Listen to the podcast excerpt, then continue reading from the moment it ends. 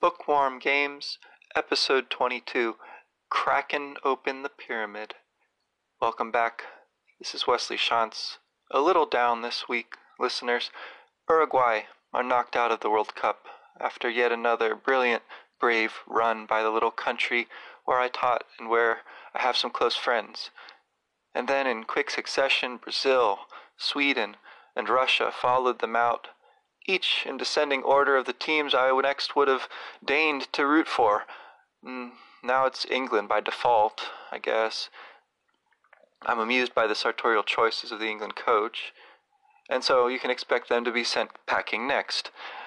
And if you think I have a secret wish there to see Modric hoist the trophy, I protest that you are reading in a little too much. Don't get me started on France and Belgium. I know the tournament has been objectively fun to watch, which only makes it worse. And worst of all, that the US did not even make it. But all's not lost. I've got two exciting announcements.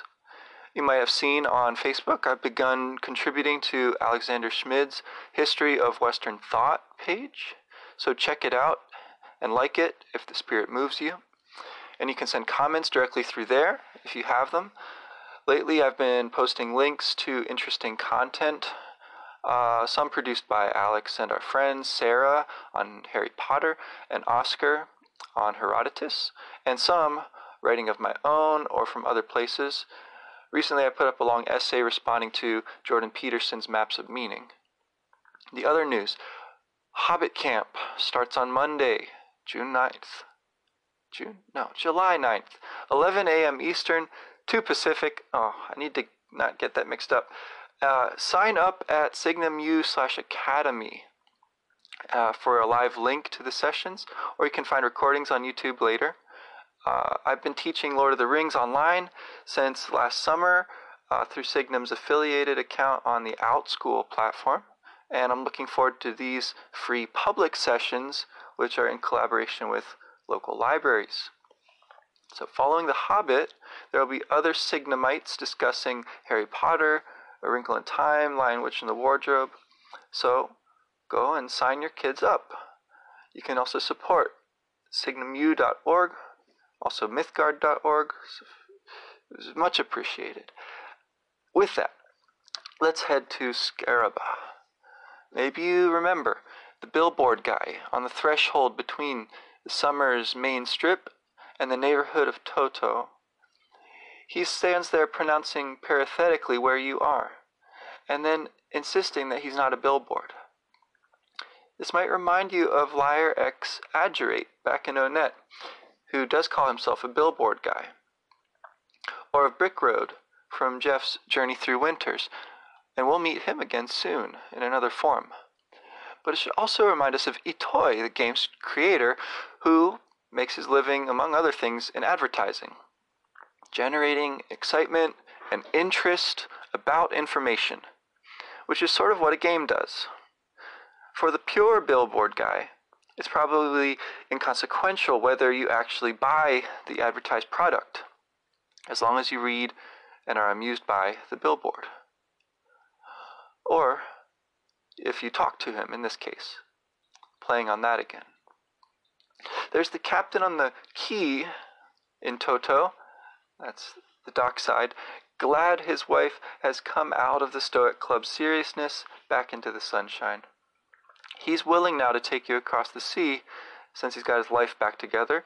And he remarks, perhaps as a result of this experience, or maybe this is how he's, he, his personality had always been before all this happened, he remarks that the only thing you have to lose is your life, and you got that for free. So, very devil may care. And I used to think that was a hairstyle. Devil make hair, like how you look after teleporting, say, uh, with your hair all swept back, like you ride a bicycle without a helmet. So, devil may care, we head out on the captain's little boat with our brave blue pennant flying for a small fee. Out beyond the outlying boats in the harbor, the game shifts to an overworld scale. And we don't see Summers in Toto behind us, only the sea and islands ahead, as we zig and zag through lighter and darker shallower, deeper waters. The captain himself says that you're getting seasick, stops the boat, laughs at your adventurousness, as manifested by the presence of such an interesting young man as Prince Poo. And then we're on our way again. The graphics in this part of Earthbound are reminiscent of other RPGs, of course, but also of a game called Star Tropics for the NES, where you can travel around the islands by submarine. And even the names of those two games are kind of similar, right? Just like they resemble Undertale, Starbound, Stardew Valley. So something about this is a, a good precedent for names. In Earthbound, you're not directing where the ship goes. And then, for the first time since the dawn after the meteorite night, time passes before our eyes. Day becomes night. And then, in this night sea journey, we get the attack of the Kraken by a volcanic island. So, this is different than the second boss in Star Tropics, which is a giant octopus who kidnapped a dolphin. And it's also different than the polar kraken on the old magic cards. Since this one is obviously not polar, uh, it's akin in that it appears to have a massive size beside the ship. Uh, but note that its color is green with some red and purple. Uh, it's got a lack of eyes and a froth of blood around its fangs. It's more Leviathan or sea dragon than Kraken, as I thought of what that was. For more on those figures, I commend the concluding passages of the book of Job to you. Perhaps some of the mythic stories in the Enuma Elish, which we'll touch upon later in the episode. And oh, Moby Dick. There's a light summer read for you. But a brilliant and brave one, just like Uruguay's Dear Celeste. Anyway, this made me realize I don't have maybe the best sources for my idea of what a kraken is. Uh, or if it's even a made up thing, where that idea comes from, maybe. Should I look at the very scary almanac? It's in there, all right. Who? Giant octopus. Kraken. What? The biggest known octopi weigh no more than 125 pounds, yet the elusive giant octopus is estimated to weigh at at least 5 tons. Furthermore, the largest octopi known to science have tentacles 10 to 12 feet long. The kraken, according to legend, has tentacles up to 100 feet long, long enough to grab a ship and strong enough to pull it under water. Where? Legends of the kraken abound in Norway and Scandinavia. There's your polar kraken. But similar creatures have been reported in the western Bahamas and other island nations. Alright, so there we go. Cryptozoologists assume that if these creatures do exist, they live in the deepest parts of the ocean. Hmm.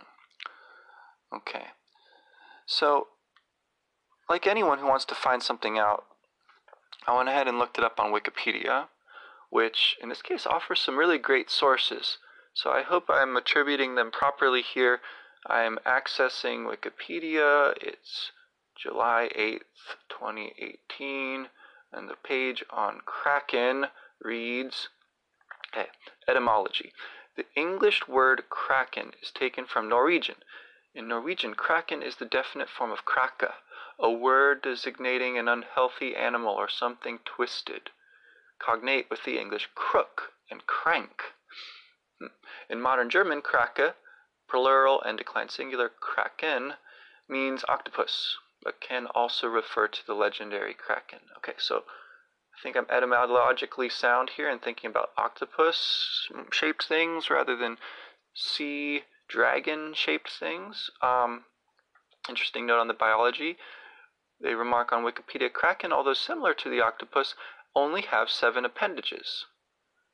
Okay, still not clear on whether this is a real or fantastic legendary. Uh, so, history.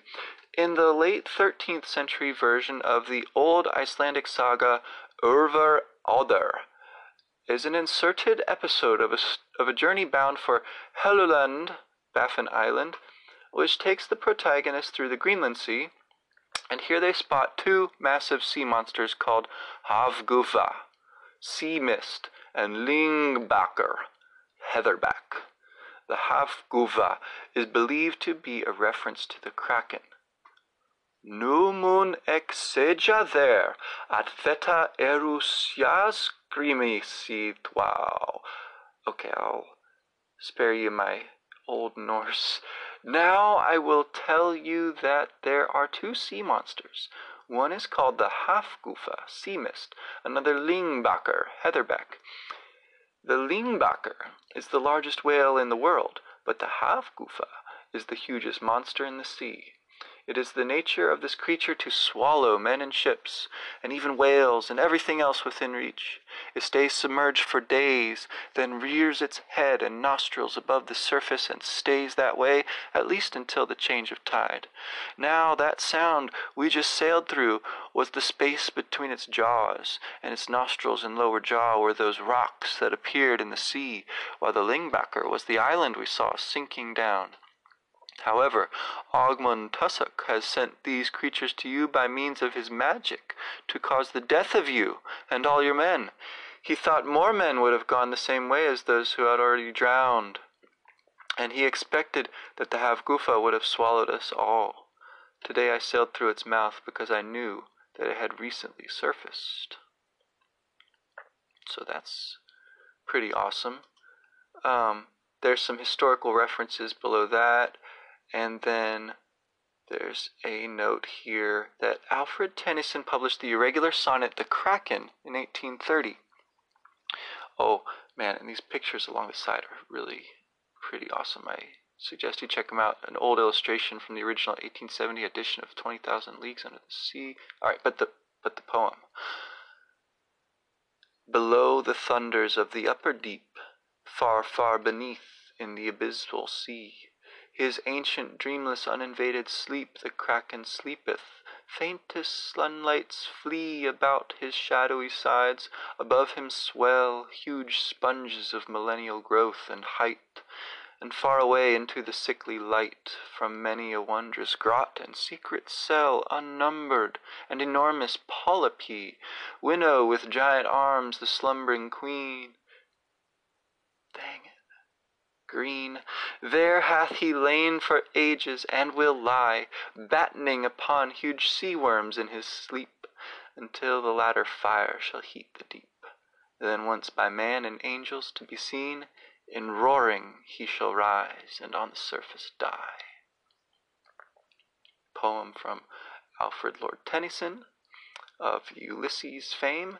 Uh, in Herman Melville's, this is what they say next here, 1851 novel Moby Dick, Chapter 59, Squid, the Pequod encounters what Chief Mate Starbuck refers, uh, identifies as the, the great live squid, which, they say, few whale ships ever beheld, and return to their ports to tell of it. Narrator Ishmael adds, There seems some ground to imagine that the giant, the great kraken of Bishop Pontoppidan, sic, may ultimately resolve itself into squid. He concludes the chapter by adding, By some naturalists who have va- vaguely heard rumors of the mysterious creature here spoken of, it is included among the class of cuttlefish, which indeed, in certain external respects, it would seem to belong, but only as the anak of the tribe.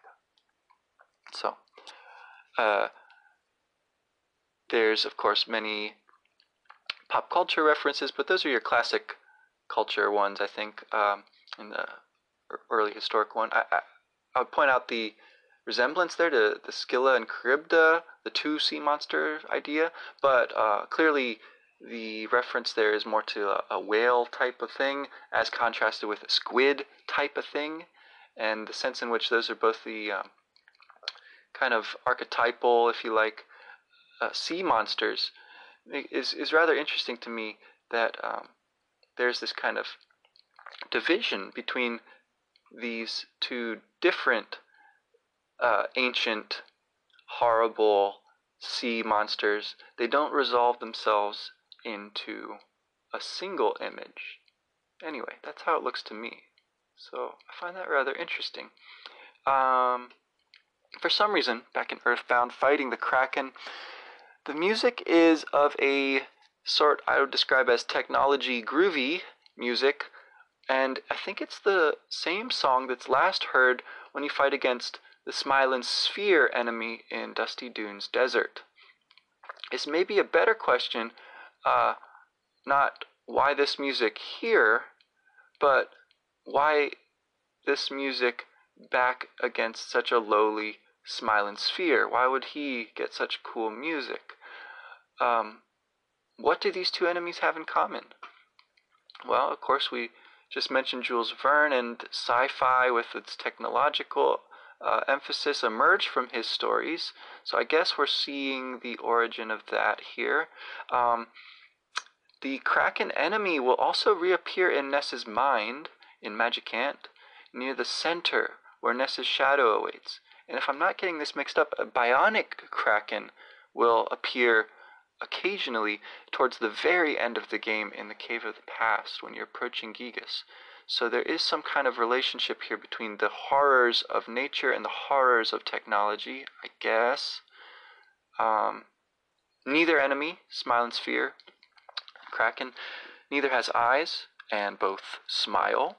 Um, both have, unexpectedly, in the Kraken's case, rather low hit points or HP. And fortunately, when you do defeat Kraken, it does not explode. So no exploding whale here. Though, again, I can't recall whether the Bionic Kraken later does.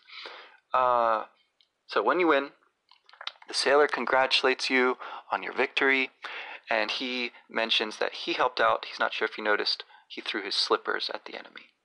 Uh, this reminds me of our neighbor Pokey's mother, Lardna Minch, smashing Buzz Buzz. Perhaps. Anyway. Light returns. A new day. The boat pulls into the purple, wine dark sea of Scaraba, back at the normal zoom level that we're accustomed to. And stepping off the boat and sweating immediately, because we're not in town yet, um, we arrive in Scaraba. The name refers uh, to scarab beetle, so again, reminds me of Buzz Buzz. And of course, that makes me think about Egypt. And it also sounds a bit like uh, Arabia. So you've got that other general Middle Eastern, North African desert vibe going on. And Arabic culture seems to be the background for Scaraba. So, in terms of real world geography, I think what we've just done is travel from the French Riviera or possibly somewhere in southern Italy uh, over to Egypt, maybe? Morocco? Anyway, we've crossed the Mediterranean, is what it seems like. So, here's something I noticed. Uh, I distinctly remember realizing this actually back when I was playing the game as a kid, and then later I made a little experiment to test it. I noticed that Scaraba's music is what sounds like a remix of the music from Onett, the first town, your hometown. It may even be bar for bar. Um, and so to test this, I took some MIDI, um, that's a format, MIDI, files, uh, music files that people had made and uploaded on starmen.net. downloaded those uh, using a sheet music notation software that I had. Um, I opened the Onett music file as sheet music. The the Scaraba music, uh, and I had them both there. And then I started to look at them, and I thought, well, yeah, these kind of fit together nicely. So I'll take this and I'll move it over here, and I'll cut this part out because it sounds bad. So anyway, I started to do a mashup, copying and pasting to see how it would sound. You know, um, I don't have particular musical training, but uh, I was just kind of messing around with this, and um, I found this. I saved it, and, and so I found it just now and I converted the MIDI file to an MP3. Thanks again, Internet, so that I could include it here. Um, see what you think.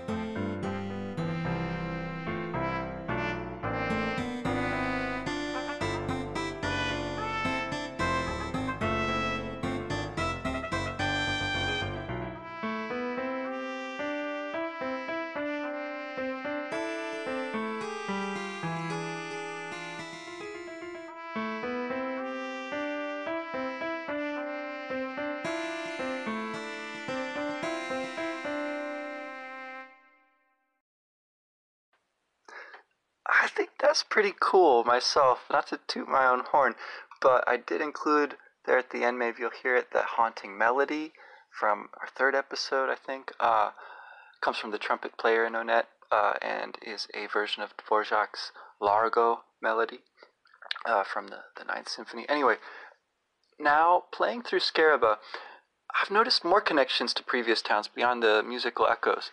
People here evidently speak your language, or again, your psi abilities translate for you, making your meaning lucid to one another. One of the first people you meet uh, levitating at the top of a rope, or maybe he's sitting on the edge of a roof up there. I'm not sure, it's hard to tell. He mentions that he misplaced a key to his friend Dungeon Man, and that's Brick Road. If you recall, he was going to get Dr. Andonuts' help to become, and not just make, his next dungeon. So, he's around here somewhere.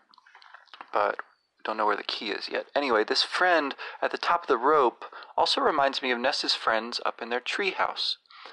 Over in the trees northeast of town, someone tells you to watch where you step because a chubby kid did his business out here.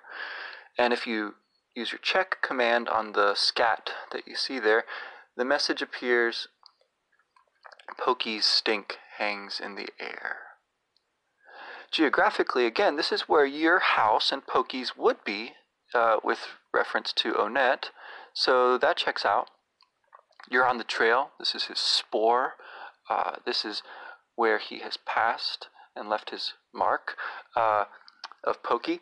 Your arrival from the north also then would correspond to Buzz Buzz's, uh, and your boat would be like the meteorite or the beam of light, if it's that that he arrives on. In arriving from the resort town and its its barrio, you've come back from the future in a sense. You've come from a more sophisticated, anyway, uh, sort of place to a less sophisticated place. You've got Scaraba's Bazaar, though, which looks a lot like Burglin Park, down to the seasonings salesman. Uh, instead of fresh eggs and the for sale sign, though the most useful commodities here are snakes and piggy nose. In that respect, uh, outdoor markets, um, they represent a point of connection across cultures. We love to get out in the open air and haggle.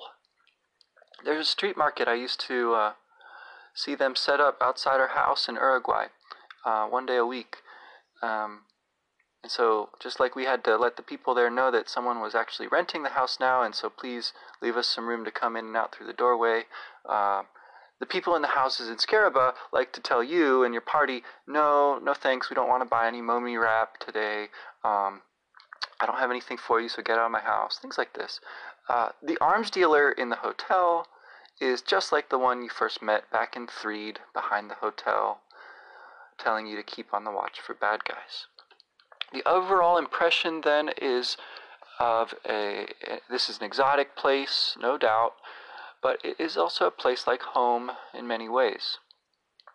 That cosmopolitan aspiration of Earthbound that I've spoken of before, uh, it's reinforced in this case by all the conveniences of a modern hospital and ATM, and in general, as always, uh, you are safe talking to most people in town unless they have blue faces. Then you run the other way. But in Scaraba, I don't think there's any blue faced enemies to be found. Um, so you're protected from the dangers of the wild until you walk out into the sudden shock of the desert beyond the walled perimeter of Scaraba town. So, venturing out into this desert, you uh, can tell from the music and the sweat that springs from your party that lets you know that you're somewhere else. You have no way of knowing how brief this desert will turn out to be. However, after encountering just one or two foes, uh, reprises of bookas and skelpions from the Dusty Dunes Desert, and, if you're lucky, of the criminal caterpillar's successor, the master criminal worm. Or if you're not lucky, if you just know where to walk back and forth down there by that little oasis from screen to screen until you see it, and then you can chase it for tons of experience points if you catch it. Uh, anyway, quite shortly, you come to a water merchant out there in the desert with his camel who will claim to be very helpful, but actually, he only is insofar as you might need PP, psychic points, uh, not hydration, because that's not really actually something the game tracks. Um, Poo's ability to steal PP from foes using his Psi Magnet may prove even more important unless you do decide to stock up on enough water or you brought along some magic tarts to restore your psychic points during the pyramid. Anyway, for there, just beyond the merchant, reposes the Sphinx before the pyramid doors, which are adorned with what looks like eyes. Uh, maybe these are the ones missing from the Kraken. Or maybe they just allude to the one called Hawkeye in the ancient texts. Thief or warrior is the Sphinx's basic question. Essentially, the right answer, as it turns out, is first scholar, uh, at least museum goer, so as to know about the hint with the numbers 1 through 5 arranged in that strange looking way on the hieroglyph. And second, not thief, not warrior, but dancer, because what you must do is dance in a star pattern on those conspicuous spots arrayed before the impassive face. When you do it right, you get some cool sound effects, which piece themselves together a bit like a mini soundstone. It's arranged in a star, but not a circle. Otherwise, looks kind of similar. And it culminates in the Sphinx addressing you as warrior and bidding you enter. Then the pyramid doors open. So, for all the intense pyramid exploration music that we get on entering the pyramid, it's a deceptively easy dungeon at first, so long as you have gone through those two sanctuary spots already and leveled up a bit, or maybe just fought a few master criminal worms or whatever. There's a linear series of rooms, like the ones that lead from Threed over to Grapefruit Falls in the secret passageway under the cemetery, only these in the pyramid have better decor got hieroglyphic wisdom adorning the walls and better coffins. Then you come to the central chamber, where the choices branch from the room with its suspicious sarcophagus in the middle. These choices, as you take them, will necessitate retracing your steps, no matter which way you go first. You're going to have to come back to the central room. And that means refighting the hieroglyph enemies, which start to add up, and the petrified temple guards, who launch themselves at you in their open caskets. If you go to the left first, you can recover some Dragonite, which is awesome. And if you fight enough enemies, you're bound to rack up the mummy wraps, the vipers, which might be worth it, but these battles seriously began to wear my party down, at least. Finally, pressing on to the right, you come to the hidden pressure panel on the floor of a distant room, which, another cool sound effect, reveals a way down through that hole which you could sort of see under the sarcophagus in the middle whenever the screen goes into battles, uh, which it does over and over again. Anyway, curiously enough, drop down that hole. After all that, you're given a choice whether or not to take the hawk eye, the treasure hidden in the pyramid. This is an insistent element of the game, as we've seen from the very start. Given a choice, and then you have to say yes or no to the choice. So, within this great adventure of heroic destiny sort of framework, your choices really matter. And in this case, it is a real choice. You can actually like my friend Steve, I think, did once, proceed with the game without taking the Hawkeye from its pedestal. I forget whether he had his inventory full at the time or he just didn't check it or he was afraid it was a trap Indiana Jones style or what, but Steve left it there in its underground resting place, proceeded with the game, and managed to get through. I recommend you take it though, uh, as the help option will helpfully explain, you can see in the dark. Uh, this game could probably have prompted players a bit more strongly here by, say, having the next few rooms of the pyramid uh, be plunged into darkness unless you use the Hawkeye to dispel it. I have no idea, now that I am thinking about it, where the light actually comes from in the pyramid. Um, those paths under Threed and, and under Stonehenge, of course, glow with some strange light of their own, but the pyramid seems uh, evenly lit as anyone's house uh, by its warm sandstone backgrounds and this weirdly allows you to see down there. I, I guess there's no reason other than simplicity's sake. Um, in the mythological sense, though, wouldn't that mean that you can already see in the dark?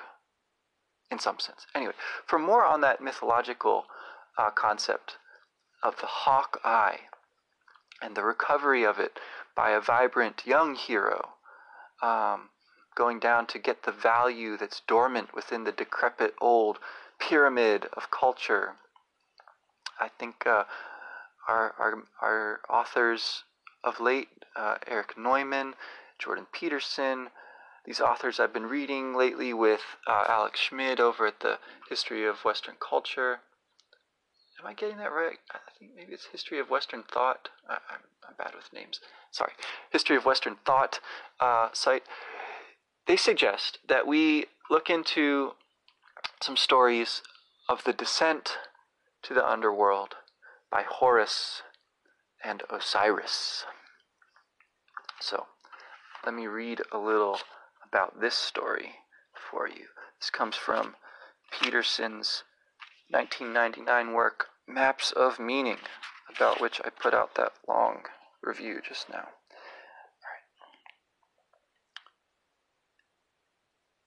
The story of Osiris and his son Horus is much more complex in some ways than the Mesopotamian creation myth or the story of Re, and describes the interactions between the constituent elements of experience in exceedingly compressed form.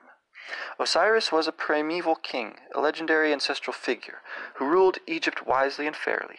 His evil brother, Seth, whom he did not understand, rose up against him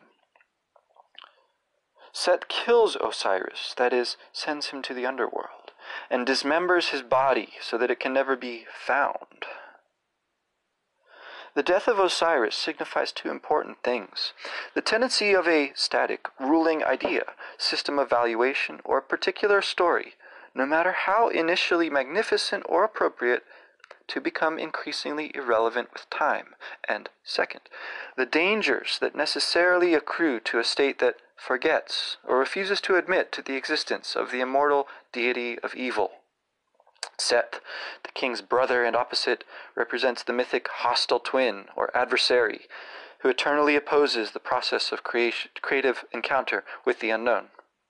He signifies, alternatively speaking, a pattern of adaptation characterized by absolute opposition to establishment of divine order.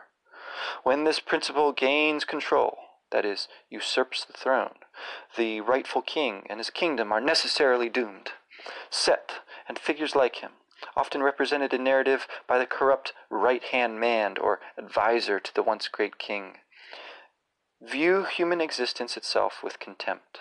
Such figures are motivated only to protect or advance their position in the power hierarchy, even when the prevailing order is clearly counterproductive. Their actions necessarily speed the process of decay, endemic to all structures. Osiris, although great, was naive in some profound sense, blind, at least, to the existence of immortal evil.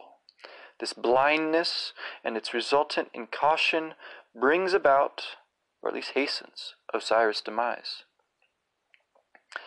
Now, I'd interpose there that I think Neumann understands the right hand man a little differently as a right hand man, not primarily of the rightful king, but of the great mother. Um, if I got that right from reading his uh, Origins and History of Consciousness. But anyway, Peterson goes on to discuss this great mother a little bit. Osiris has a wife, as befits the king of order.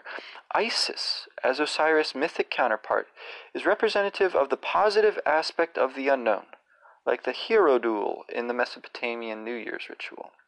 She is possessed of great magical powers, as might be expected given her status. She gathers up Osiris' scattered pieces and makes herself pregnant with the use of his dismembered phallus.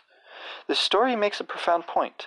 The degeneration of the state or domain of order and its descent into chaos serves merely to fructify that domain and to make it pregnant. In chaos lurks great potential. When a great organization disintegrates, falls into pieces, the pieces might still usefully be fashioned into or give rise to something else, perhaps something more vital and still greater. Greater. Isis, therefore, gives birth to a son, Horus, who returns to his rightful kingdom to confront his evil uncle.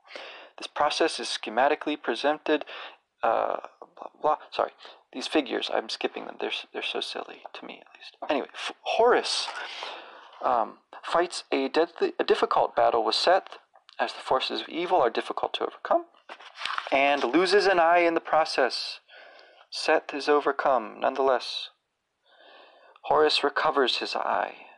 The story could stop there, narrative integrity intact, with the now whole and victorious Horus well deserved ascension to the throne. However, Horus does the unexpected, descending voluntarily to the underworld to find his father. It is representation of this move, reminiscent of Marduk's voluntary journey to the underworld of Tiamat, that constitutes the brilliant and original contribution of Egyptian theology. We'll discuss Marduk in a sec here. Sorry. Just to finish this out. Horus discovers Osiris extant in a state of torpor. He offers his recovered eye to his father so that Osiris can see once again. They return united and victorious and establish a revivified kingdom. The kingdom of the Son and Father is an improvement over that of the Father or the Son alone as it unites the hard won wisdom of the past, that is, of the dead, with the adaptive capacity of the present, that is, of the living, the re establishment and improvement of the domain of order. Blah, blah, blah, sorry. In the story of Osiris, the senescence or death of the father, presented as a consequence of the treachery of Seth, is overcome by the mythic son, the hero who temporarily defeats the power of evil and who rejuvenates the father. So back to Marduk. Marduk, the Mesopotamian supreme god, is by comparison a straightforward hero. He carves the familiar world from the unfamiliar. To go into that a, a slight bit more, he defeats, as we're told, the dragon of chaos who precedes the anthropomorphic gods of the Babylonian canon. Marduk uh, catches her in a net and breathes fiery magic words and uh, dices her up and makes the earth from her body. If I've got that wrong, I'm sorry, but that's how I understand it. Um, so that's your your leviathan, your sea dragon, um, which is what the kraken looks a little more like. Um, encountering it in the night, defeating it, and then the dawning of day, representing the light of the intellect of, of consciousness and and the better uh, side of humanity, if you like. So anyway, he's comparatively straightforward. To Horus, who's equally brave, is more complete and more sophisticated. He cannot remain content with his own ascension, feeling himself incomplete without his father. He therefore journeys voluntarily into the underworld, releases the disintegrated forces of tradition trapped there, and makes them part of himself. This pattern of behavior constitutes an elaboration of that represented by Marduk, or of Re, the Egyptian sun god. Marduk creates order from chaos. That capacity, which is theoretically embodied in the form of the Mesopotamian emperor, lends temporal authority its rightful power. The same idea, elaborated substantially, applies in Egypt. Osiris constitutes the old state, once great but dangerously anachronistic. Horus partakes of the essence of tradition. He is the son of his father, but is vivified by an infusion of new information his mother, after all, is the positive aspect of the unknown. As an updated version of his father, he is capable of dealing with the problems of the present, that is, with the emergent evil represented by his uncle. Victorious over his uncle, he is none the less incomplete, as his youthful spirit lacks the wisdom of the past. So he journeys into the unknown, where his father rests, lifeless, that is, uncomprehended, without embodiment or incarnation in action in the present. Horus unites himself with his father and becomes the ideal ruler, the consciousness of present youthful life conjoined with the wisdom of tradition. Yeah. I, will stop there. That's some some stirring stuff, huh? Um, oh, I do have a few more sections to read. Hold on. Uh, Peterson goes on at the conclusion of his apprenticeship and enculturation chapter 3 of Maps of Meaning. He says, the optimal wise king, to whom subordination might be regarded as necessary, must therefore either be an individual whose identity is nested within a hierarchy whose outermost territory is occupied by the exploratory hero, or a group about which the same might be said. So the ideal group or master might be conceptualized once again as Osiris, the traditions of the past, nested within Horus Re, the process that originally created those traditions and which presently updates them. This means that the meta problem of adaptation what is the nature of the behavioral procedure that leads to the establishment of and rank ordering of valid forms of how to behave, that leads to successful adaptation as such, has been answered by groups who ensure that their traditions, admired and imitated, are nonetheless subordinate to the final authority of the creative hero. So the highest good becomes imitation, worship, of the process represented by the hero, who, as the ancient Sumerians stated, restores all ruined gods as though they were his own creation. All right, and then just one more passage here. Later in the chapter, the hostile brothers, as Peterson is getting into his discussion of Solzhenitsyn, uh, which is fascinating, um, although I haven't read much of his work. Um, what's quoted here is great. Then he, he remarks, okay, the process of voluntary engagement in the revaluation of good and evil consequent to recognition of personal insufficiency and suffering, is equivalent to adoption of identification with Horus, who, as the process that renews, exists as something superordinate to the morality of the past. This means that the capacity to reassess morality means identification with the figure that generates and renews the world, with the figure that mediates between order and chaos. It is within the domain of that figure, that room for all aspects of the personality actually exist, as the demands placed on the individual who wishes to identify with the Savior are so high, so to speak, that every aspect of personality must become manifested, redeemed, and integrated into a functioning hierarchy. The revaluation of good and evil, therefore, allows for the creative reintegration of those aspects of personality and their secondary representations in imagination and idea previously suppressed and stunted by immature moral ideation, including that represented by group affiliation, posited as the highest level of ethical attainment.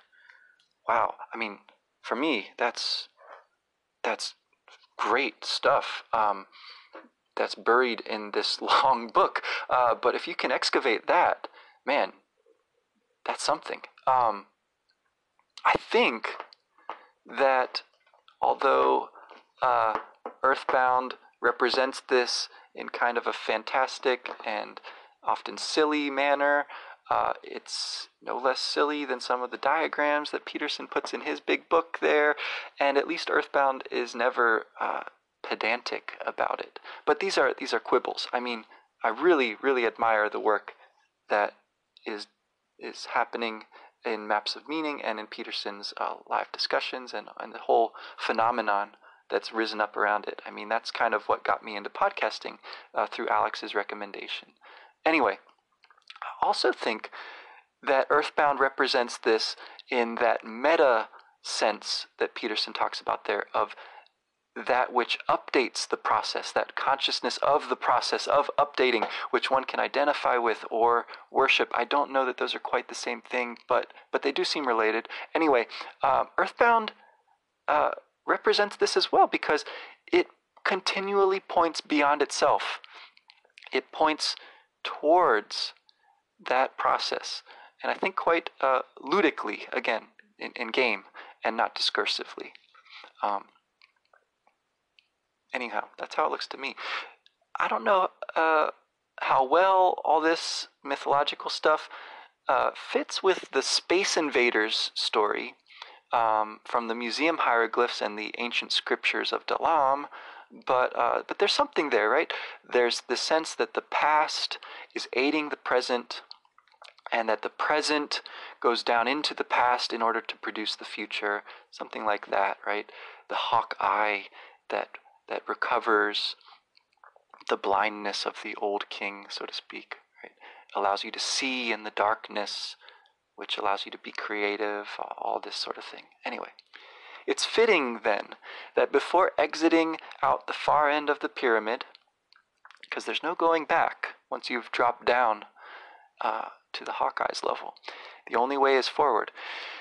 Uh, before you leave, there's a boss fight against a closed sarcophagus, which holds the captain of the temple guards you've been fighting all along.